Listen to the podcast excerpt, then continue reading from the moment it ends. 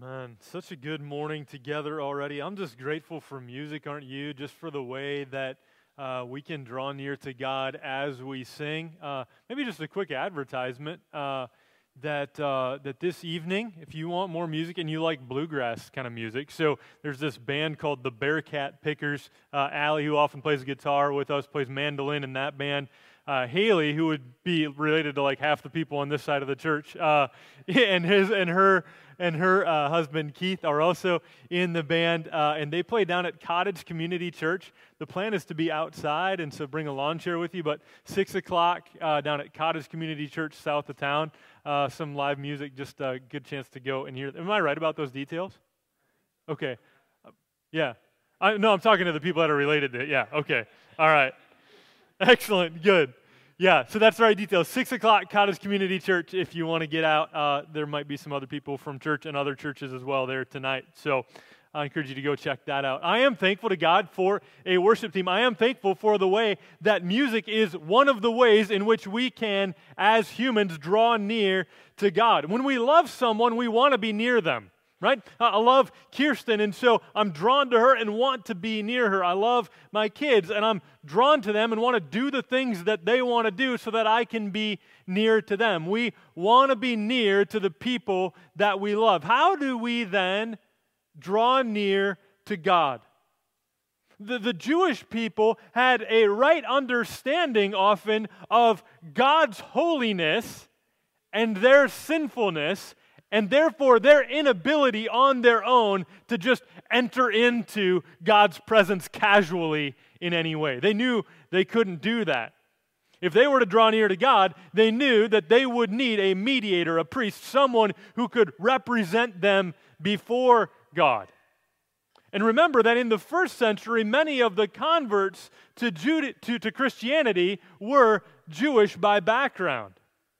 And as people who put their faith in Jesus, the Messiah, came to faith in Christ and followed him, the question was did they still need a priest? Like, did they still need someone to go before God in representing them?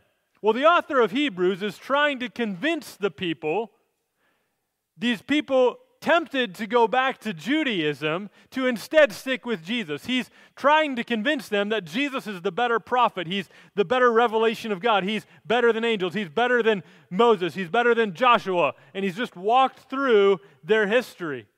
And then a new argument started in chapter 4, verse 14.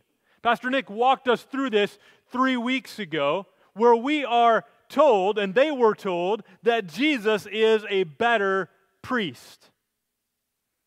And then there was a pause. For a couple of weeks now, we've looked at the passages in between. Today's the conclusion of that argument that Jesus is the better priest. But in the middle of those two, there's been this pause for a harsh admonishment, a strong, serious warning, and some significant encouragement in the chapters in between. But now we finish the argument. And here's the challenge the challenge is, as he's trying to make this argument to a formerly Jewish, now Christian audience, the challenge for them is when he says Jesus is a better priest, they already have in their minds what a priest is, where a priest comes from, and what a priest does but he needs to change their understanding of the kind of priest that Jesus is. I was thinking about this just this morning, so this isn't in my notes, so I don't know if this illustration will work or not. I didn't think about it much longer than about 30 seconds. But I was just thinking about the fact that right now we've got, uh, we've got a couple of our kids in cross country, so we get to go watch cross country meets. And, and then that reminds me of my days. Also, I'm kind of helping Nick out with a middle school youth group a little bit and hear conversation between the kids that are playing football and volleyball and running running cross country. And I remember my own days of running cross country and having friends that played football. And what I would think in my head when my football player friends or volleyball player friends would talk about how much they had to run in practice And I'm kind of like, in my head, I'm kind of chuckling. Because in their mind, right, when, when you say running, they've got this idea of like, this is what running is like in their mind. And then you go to cross country practice, and it's a whole different kind of running and whole different kind of distance that you're doing. Well, well the people that, that he's writing to and arguing with that Jesus is the better priest had one understanding in their mind. When he's saying priest, they're understanding, oh, this is what he's talking about somebody descended from the tribe of Levi who offers sacrifices in the temple. So that's what they're thinking of. And he's got to shift their mindset, say, oh no, that's, that's not the kind, exactly the kind of priest I'm talking about. Just Jesus is a priest of a whole different order. And there have been these hints that have been dropped. Three times over the last three weeks, we've seen it in chapter 5, verse 6, in chapter 5, verse 10, and then lately in chapter 6, verse 20 these hints that say that Jesus, yes, he's a better priest, but he's a priest from the order of Melchizedek. And Melchizedek is a priest that's not like any of the other priests. It makes sense that the author would compare Jesus to all of these giants of their faith, comparing Jesus to Moses, comparing Jesus to Joshua, comparing Jesus to Abraham. But why is he comparing Jesus to Melchizedek, a, a pretty mysterious, obscure Old Testament figure. Why, why do that? He's mentioned, by the way, I'll read this here in a moment, but he's only mentioned one time in the book of Genesis and one time in the book of Psalms. That's it in all of the Old Testament. And he gets almost a whole chapter here in the New Testament. Why this comparison? That's what we're going to see in today's passage. And let me just be honest with you as we come to this. Um, if you just read over this in preparation for this morning, you probably read through Hebrews chapter 7 and maybe, maybe even literally like scratched your head, uh, like, oh, I'm, I'm having a hard time following this. Here's what we do as a church. We uh, generally, our practice on Sunday morning is we preach through a book of the Bible. We do that because we believe that all scripture, all of it, breathed out by God and useful for teaching, rebuking, correcting, and training in righteousness, that we might be equipped for every good work. We do that because we don't want, you don't want me to set the agenda for what I think we all need to know. We want God to set the agenda. God's word has already been written, and we just want to walk through it, book by book, chapter by chapter, verse by verse. We don't skip hard books, we don't skip hard chapters, we don't skip hard verses. This is a hard chapter. Hebrews chapter 7 is a hard chapter. I love the diversity of the way God's word works and the way God's spirit works through his word. There was a hard chapter a couple weeks ago where the message was very stern and it was, hey, you need to grow up or else. And then last week, same, same book, next chapter, a very encouraging message. Jesus, in a world of so many things that are so unsure, Jesus is a sure and steady anchor. And now this week, Jesus compared to Melchizedek. This is one that is going to stretch our minds. And I think, though, as we dive into it, my goal this week was studying it, asking God, help me to study this and understand it so that I can simplify it so that we can all understand what the heart of this passage is getting at. And then what we're going to do is just walk through it again, verse by verse, rather than me reading all 28 verses right now, though, because that would, I think, w- without much context, it's just really hard to understand. I'm going to actually just read to you the last six verses. And as we read the last six verses, uh, I want you to be paying attention to where we're headed. The beginning of the chapter is sometimes confusing, but it's all getting us to this conclusion. So I want to read the conclusion first so we know where we're going before we start uh, trudging our way through all of it. So if you're able to, would you stand? I'm going to pray because we need help. I need help. You need help. And then we're going to read God's word. So, Father, I thank you that you are a God who has revealed yourself through your Son and through your word. I thank you that Jesus is the exact imprint of your nature, that if we want to know you, God, we must know Jesus. And you call us to grow in knowledge. And so today, in a passage that's going to stretch our minds, uh, I know that it's easy for us to, to be lazy, uh, to be inattentive, to be distractive, distracted. And so, God, I pray that you, by your Spirit, would help me to speak clearly that you would help us to be engaged, that we would desire to hear what you have for us in this portion of your word, and that not only our minds, but our hearts and our lives would be transformed by the power of your Holy Spirit. In Jesus' name, amen. So I will read from Hebrews chapter 7, starting in verse 23. God's word says this The former priests were many in number because they were prevented by death from continuing in office. But he holds his priesthood permanently because he continues forever. Consequently, he is able to save to the uttermost those who draw near to God through him, since he always lives to make intercession for them.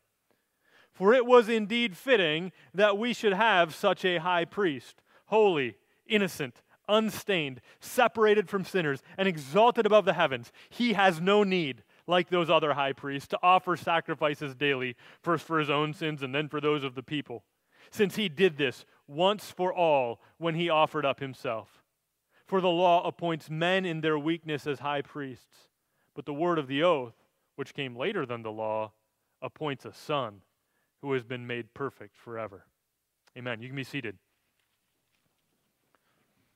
We always put in the bulletin uh, a sermon notes page along with the life group guide if it's helpful for you to take notes. This might be a passage where it might be helpful just to keep it all straight in your mind. Uh, that note page is there for you calling the, the message today draw near to god because that's a phrase we see come up twice in this passage the argument today is basically this draw near to god through king jesus who is the permanent and perfect priest the author is going to get us to that argument by going into more detail than even the old testament does about this guy named melchizedek this might seem overwhelming to you at first, but I'm going to read to you every Old Testament passage about Melchizedek right now. Every single one, I'm reading it right now.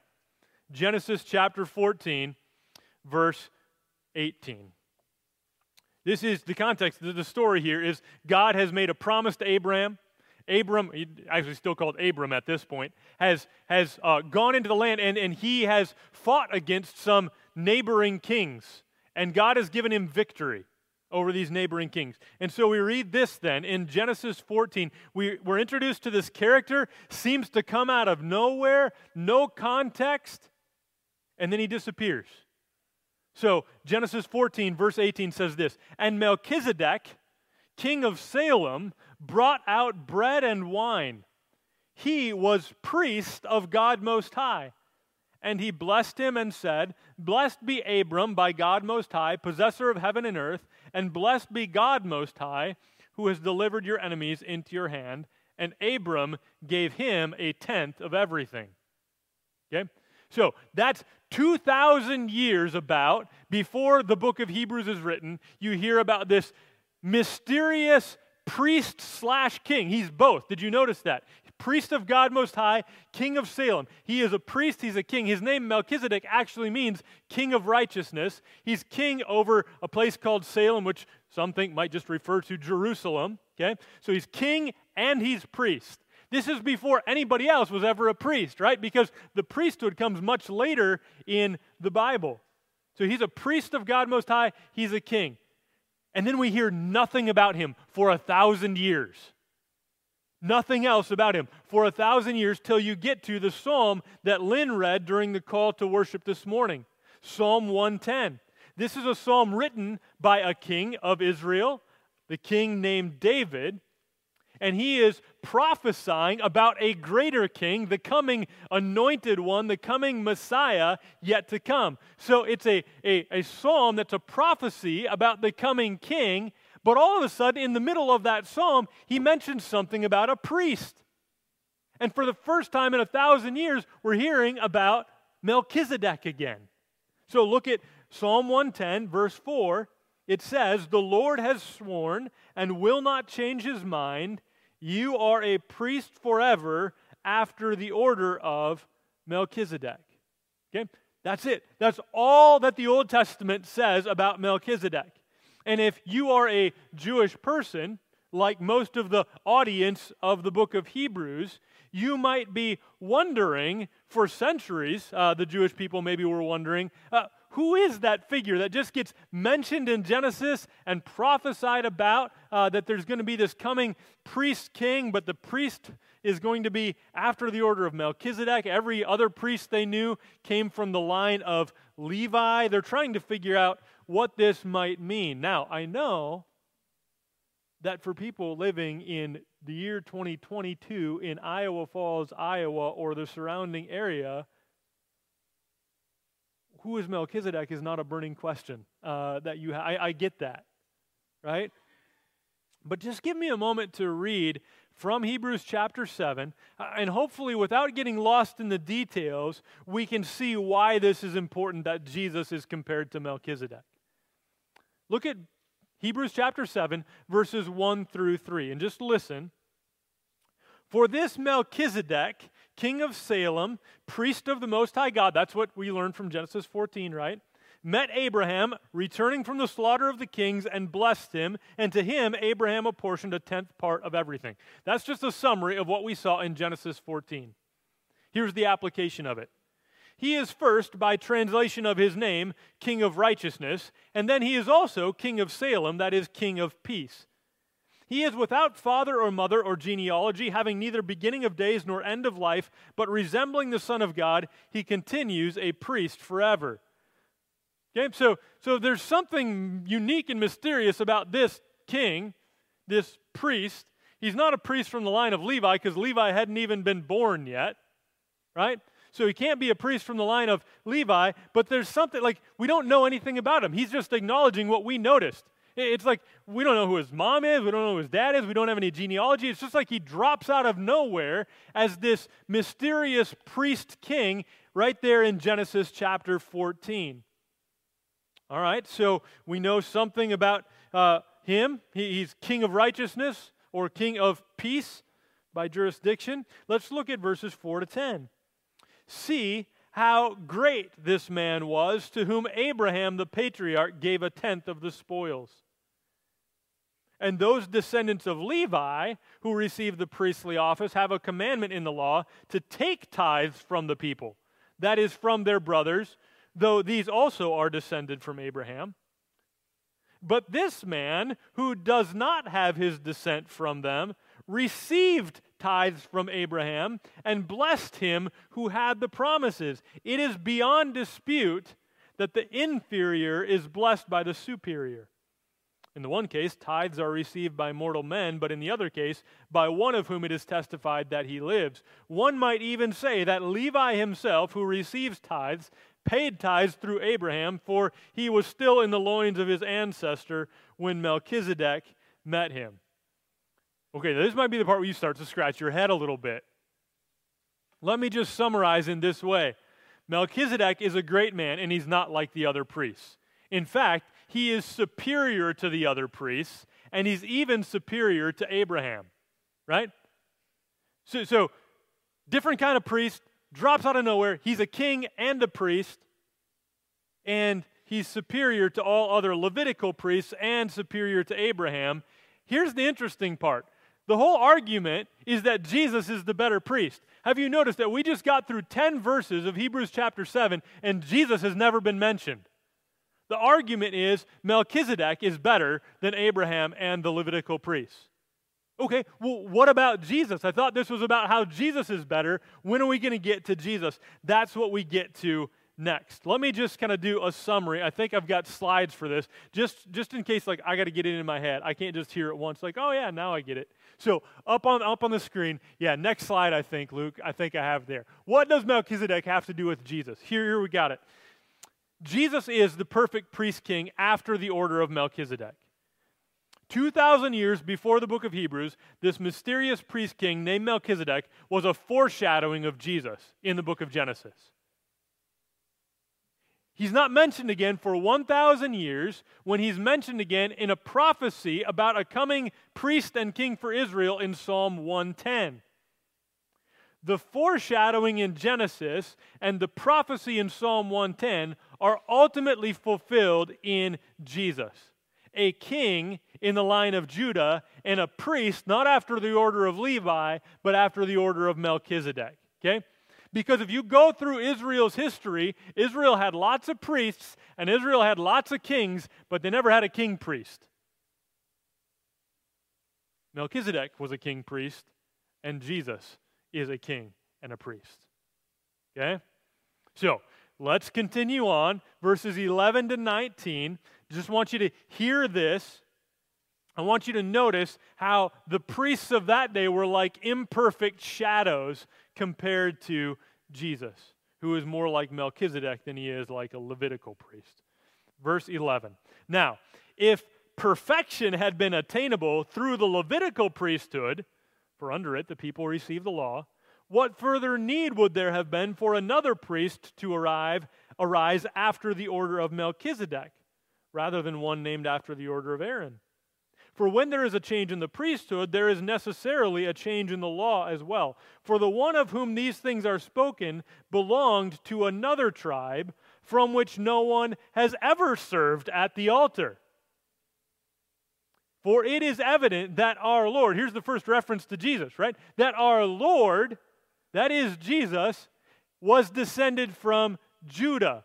12 tribes of Israel, Levi is one of them. That's where all the priests come from. Jesus comes from Judah.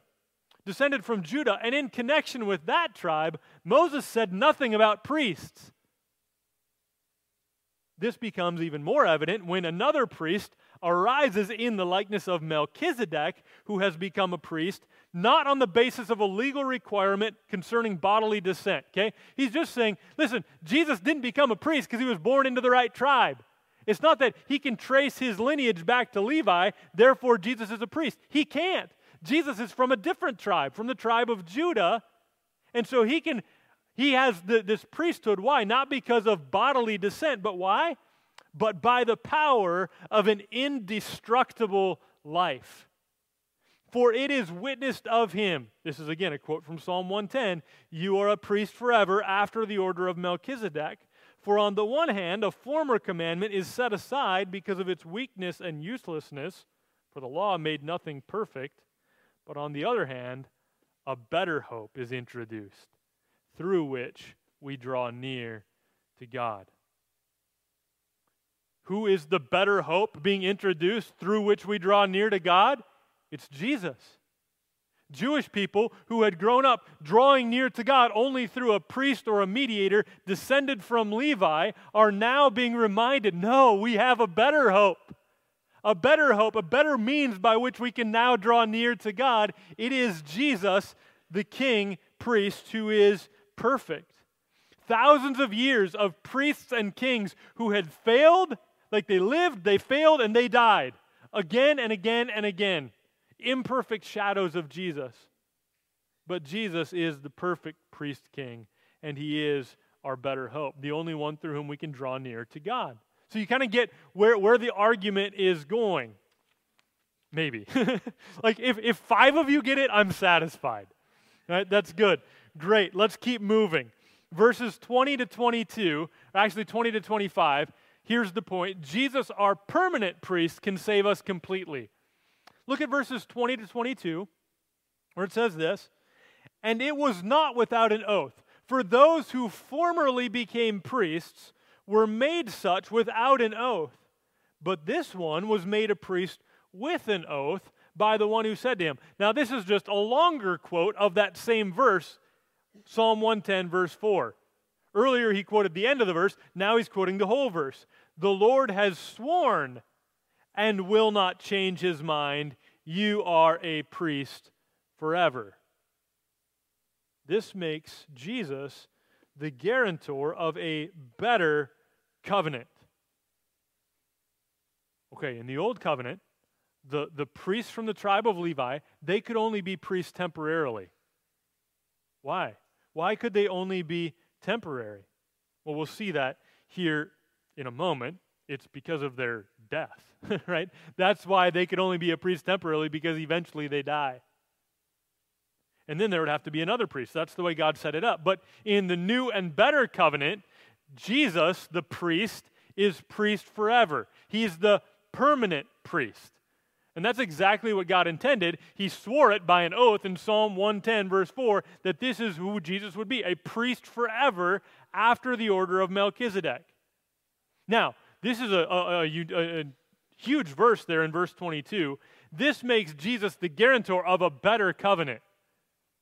That's almost like these previous like name droppings of Melchizedek that were like teasers of, hey, I'm going to get to this in a little bit. This Jesus being the guarantor of a better covenant, that's like a teaser for what's going to come over the next few weeks in chapters 8 through 10. Okay? So much more on that in the weeks ahead. But I want to move on to verses 23 to 25 because we want to hear more about the permanence of Christ's priesthood and why that matters for believers. Look at verses 23 to 25.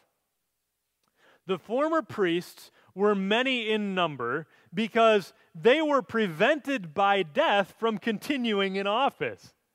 Right? It's not like they get voted out of the priesthood, it's just that they die.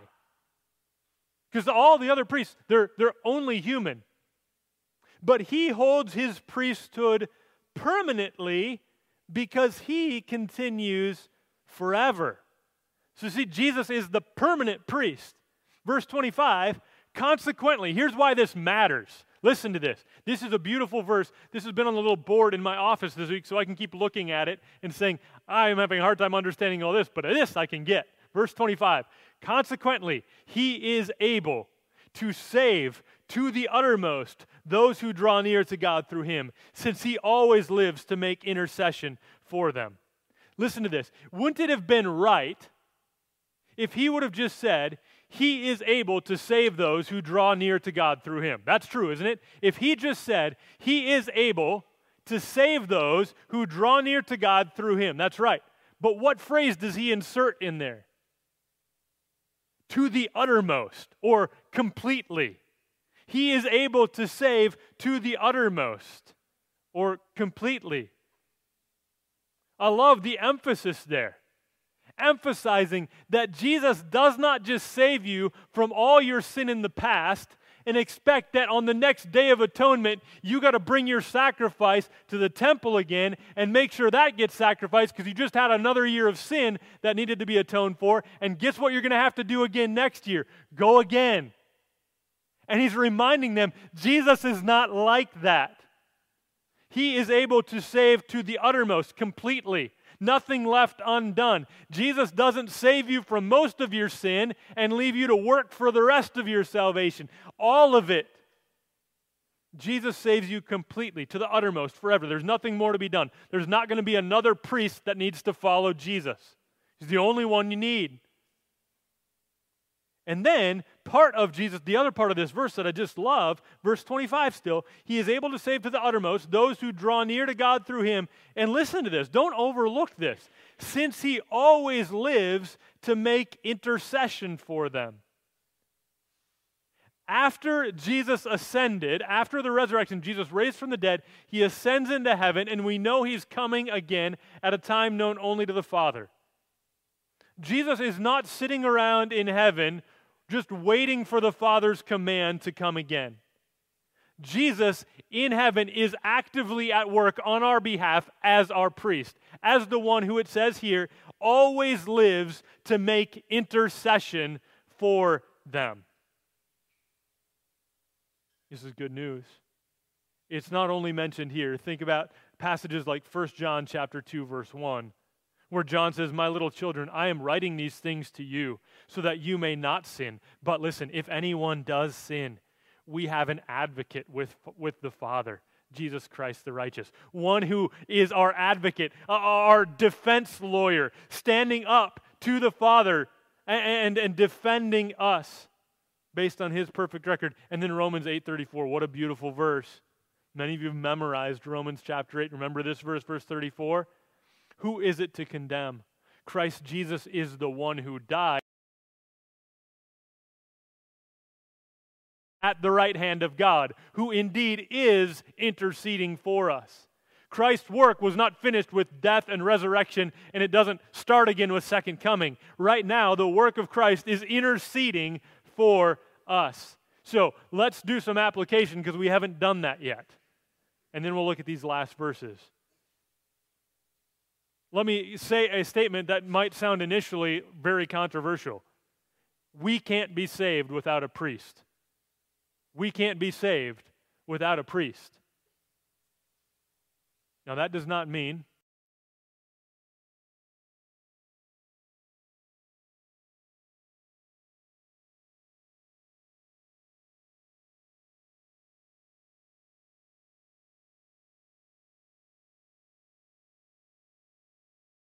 You need to be absolved by your priest or pastor from your sins. Jesus has done all that is necessary to the uttermost. And it's only through Jesus that we can draw near to God. And so let me make sure you hear this clearly. You need a priest in order to be saved. Don't think for a moment that you have done well enough to impress God enough that God will allow you into his presence. The only way that you are assured that you will live forever in the presence of God is that you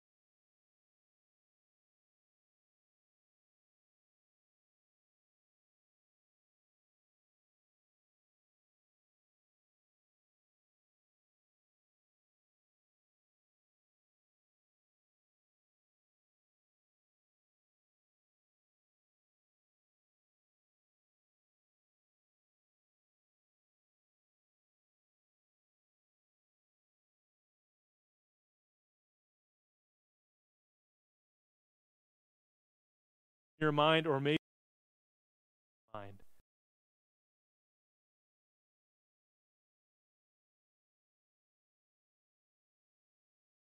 Need to be reminded that Jesus.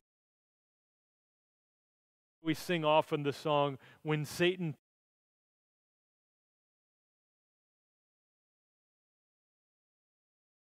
see him there.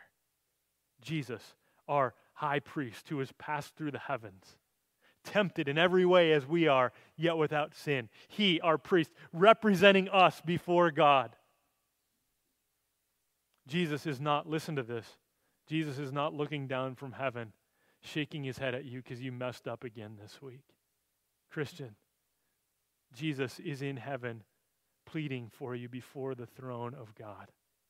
He is our ongoing, constant mediator, priest, and intercessor. And what Romans 8, chapter 1 says is true. There is, therefore, now no condemnation for those who are in Christ.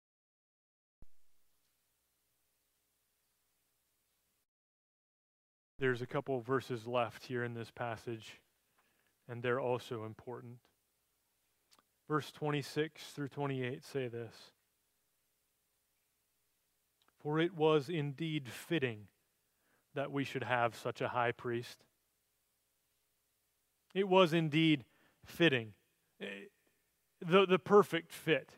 It's saying all of these other things, these are all shadows, but Jesus is the perfect fit. Some like fall is coming up. Some of you have like a, a favorite sweatshirt. And it's your favorite sweatshirt not because of what it looks like or what it says, but it's just the perfect fit. Like you put it on and it just feels right. And if you're a guy like me, it's one you bought 20 years ago, and 20 years from now, you hope to be wearing it still, right? You've got something, and just like that just fits. Jesus is the perfect fit. He is exactly what we need. For it was indeed fitting that we should have such a high priest. He's not like the other priests. What's Jesus like? Listen, holy, innocent, not true of any other priest in all of history or presently. No other priest is holy and innocent, unstained, separated from sinners, exalted above the heavens. This is our priest.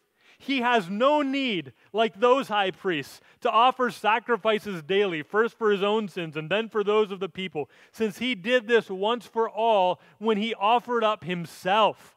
He's not waiting for people to bring in a goat that he could sacrifice it on the altar. He, once for all, sacrificed himself. He who was tempted in every way, yet, yet not without sin. Keep it going. Verse 28 For the law appoints men in their weakness. Every Levitical priest appointed by the law, according to the law, as a person who is weak and sinful, in weakness as high priest.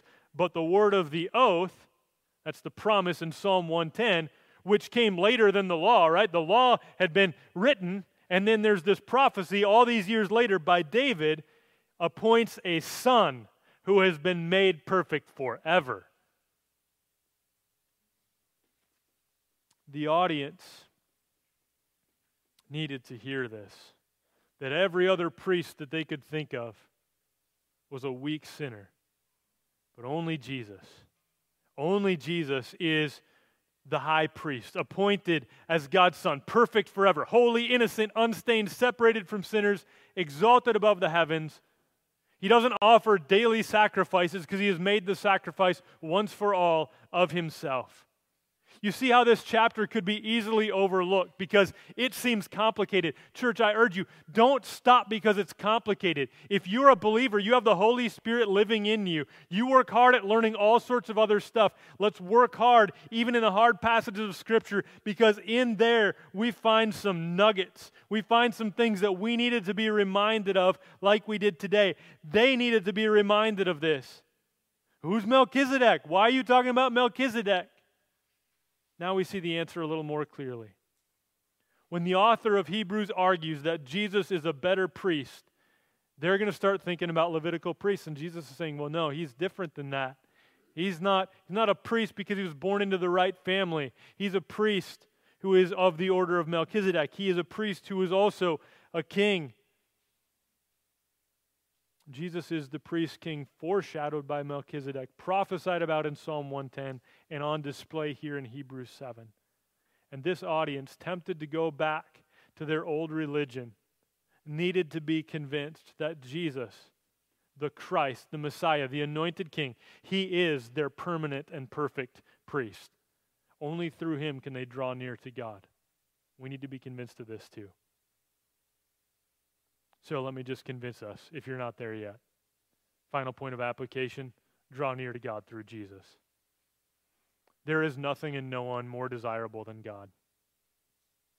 There is nothing and no one more desirable than God. We desire to draw near to Him. But how can we do it? Listen, you might have people in your life that you should give God thanks for. People that seem to have this just special connection with God, and they have loved you and ministered to you and been a model and an example for you, and, they've helped you draw nearer to God in many ways. Maybe a giant of the faith in your eyes. Maybe it was a devoted mother. Maybe it was a faithful pastor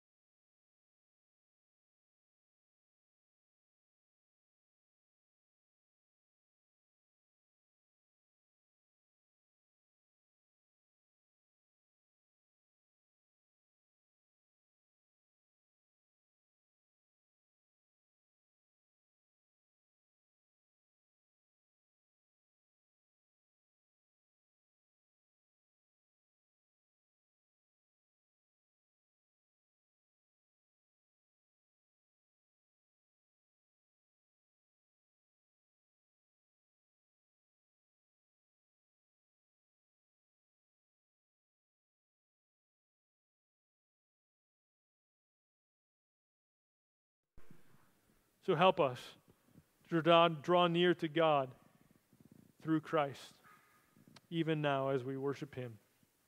In His name we pray. Amen.